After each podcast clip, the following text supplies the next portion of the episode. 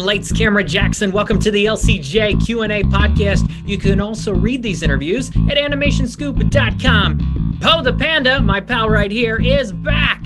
Kung Fu Panda, the Dragon Knight new DreamWorks series premiering this Thursday, July 14th on Netflix. Joining me, executive producers Peter Hastings and Shaunt Nigoghossian. Guys, welcome to the LCJ Q&A. Thanks for having us, Jackson. Well done. Well done with my name also. Thank you. Appre- appreciate that very much. And and I've seen the first couple episodes of this new Kung Fu Panda show. Really enjoyed it. Peter, let me start with you. When and how did it click for you that we can continue the iconic Po the Panda story with this new show? Um, well, I think it's uh, basically comes down to the fact that when you have a really, really strong lead character, you can keep telling stories with them because they have an interesting take, they have a funny take, they have a you know uh, just an opening to do a lot of stuff. So you've got uh, you know James Bond or Austin Powers or whoever it is, and Po is really kind of one of those strong personality characters who can just keep telling more and more stories coming into it was really about how do we, you know, coming in with an angle to do something just a little different in terms right. of the story, which is how we ended up with our our current uh, setup for our current series. Yeah, yeah. I wanted to ask you guys, Shaunt, I'll go to you with this one. How, how, did you want to stay true to this legacy, what we've built for the last 14 years, while also bringing in some new flavor and some new flair for a new generation of kids, maybe being introduced to Po through this?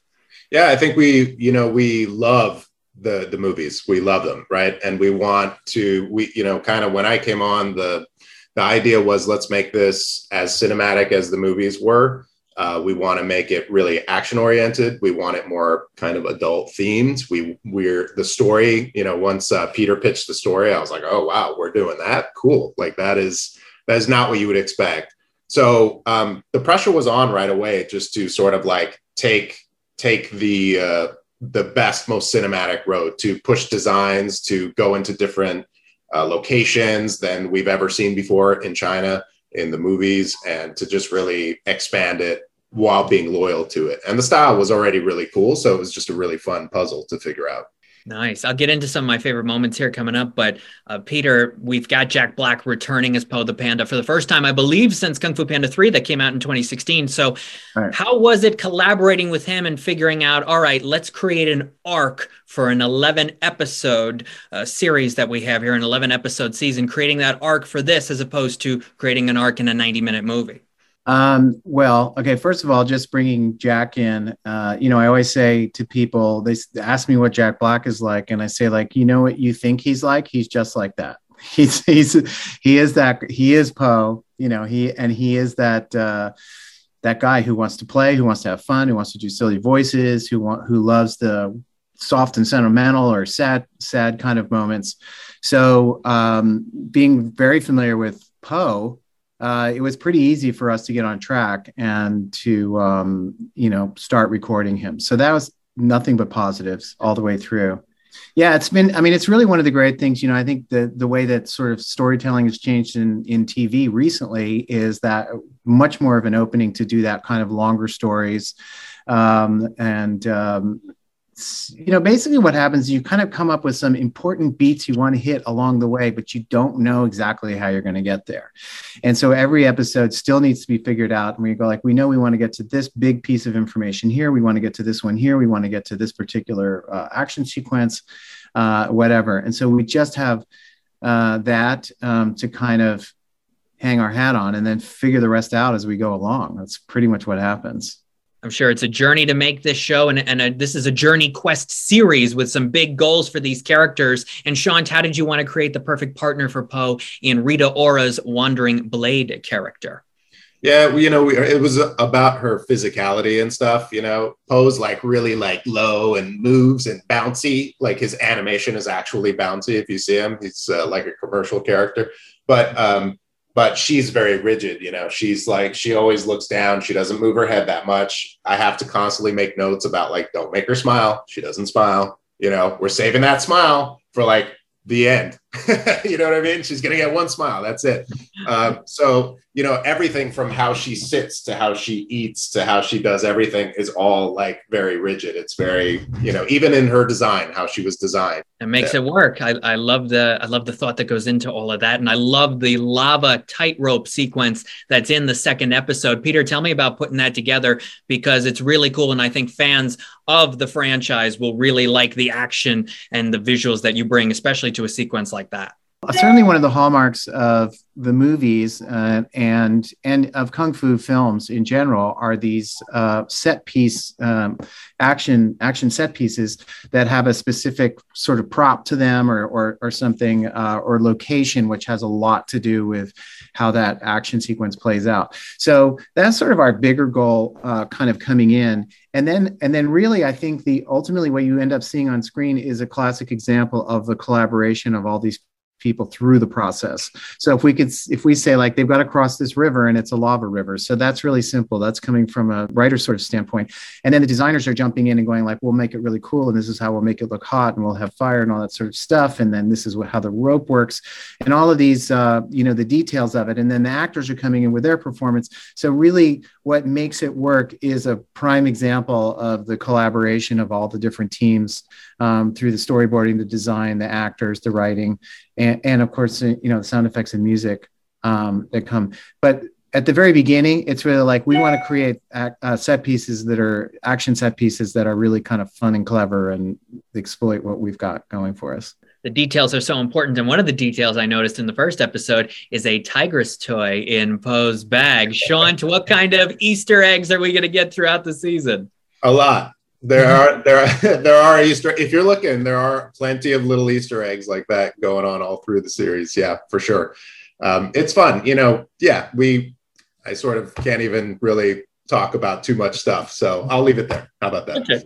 Very good. Peter and Shaunt are with me here on the LCJ Q&A podcast. Kung Fu Panda, The Dragon Knight premieres this Thursday, July 14th on Netflix. One of the themes that from the first couple episodes um, that Po has to learn is this theme of accepting responsibility. Peter, how did you want to infuse that theme and some of the other more adult themes, as you mentioned earlier, into this show? Um, I think one of the things that was so appealing and fun in the very first movie is that Po is like a loser and he achieves this status. And I kind of felt like maybe he was just getting a little too fancy, uh, kind of for his own good.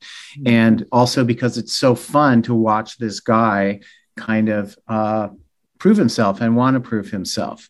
Um, and then, of course, in any time for anybody in the process of proving yourself, there's sort of like, the the myth of what it looks like and what other people think of you and what other people call you. And then there's the internal part which is like accepting yourself and knowing that a title doesn't make you who you are. And uh, you know um, just being the truest version of yourself is really what uh, you know you need to be. So he starts out in a, you know basically like i need to get my crown back as it were you know, which leads him to joining up with Wandering Blade on this mission. Um, but along the way, the challenge is really about uh, being his best version of himself and accepting the people that he's got to work with, even if they're different from him. Yeah, because yeah, you're right. You you start out with Po little cocky you know i've achieved this certain status in my life and my career and and then all of a sudden it just kind of hits him in the face and he has to face reality and win everyone over again. And that's really uh, interesting you wanted to go down this road and i think it works. I think it's going to work for families watching this. Yeah was fun too that uh, you know when when we're doing in the in the pilot there's a scene where he has to go through a crowd of people and everyone recognizes him right. and is all over him and stuff like that. And i was like jack do you have any idea what that's like? And he's like oh yeah that's happened to me a few times. He said i've been at the airport and people line up. Yeah. Oh wow. So he, he was able to tap into that immediately. There you go. And some of the key words and phrases in the Kung Fu Panda franchise are secrets and mastering. So, Shaunt, what is the secret to mastering the art of an animated comedy? Oh my goodness. Um, 30 years experience. Yes. uh, there, there, it's not one secret. It's it's a, a, a whole truckload of secrets, actually. Um, you know, for animated comedy, you have to get like you have to understand timing. You have to understand how to get a montage working. You have to understand how to set up a joke and pay off a joke. And it's even harder when you're doing an action show. That's also a comedy show. Uh, right? Because action is like just one type, comedy is one type. And then this show has both of those, plus it has heart and it's actually not finishing up an episode and starting from scratch the next episode. We are doing serialized story. So that's the hardest type of show uh, that we're doing. We're doing the very hardest type of show that you can do. So you have to have all the skills. And we had to make sure that we got uh, people on the show who sort of come from different parts of animation who can kind of come together and, and build it this way. Um, so yeah, it's tough, but there it is. But yeah. really, the driver for all of that is being true to the character of Po and just recognizing what he's like because he's kind of got all the elements that we need. So it's really about tapping into that. You know, it's really like what would Po do? And one of the other big themes I got is this idea of summoning your inner peace and finding that. Peter, how were you able to find your inner peace as you were making these 11 episodes? Uh, Yeah, Peter. uh, it wasn't from drinking. Uh.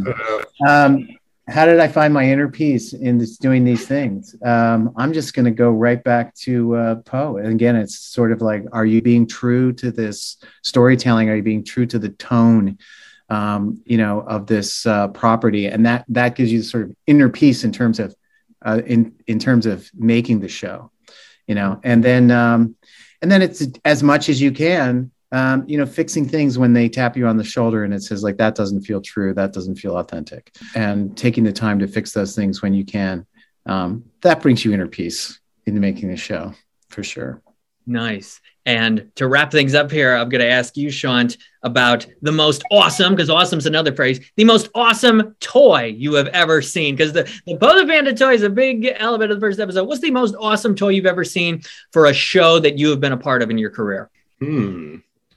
That's a that's a good question. It probably was a transformer. It was probably uh, maybe like Bulkhead in uh, Transformers Prime they made like a like a actual metallic version of it. I think that might be the winner. Nice, Peter. You got one too. I have a bag of Animaniacs Happy Meal toys from the 90s. I mean, uh, yeah, yeah, they're back in full force. Yes, yes. Well, it's so cool. I think I think a new generation of kids are going to go out and buy so many more of these Po the Panda toys when, especially when they watch Kung Fu Panda: The Dragon Knight. It premieres this Thursday, July 14th on Netflix. From DreamWorks executive producers Peter Hastings and Shaunt Nigoghossian. Thank you so much for being on the LCJ Q and A today. Thank you very much, Jackson. I'm Lights Camera Jackson. Thank you for listening to this LCJ Q&A podcast episode. For all these episodes, go to Podbean, Spotify, Apple Podcasts, and lights-camera-jackson.com. Thanks for listening, and see you next time.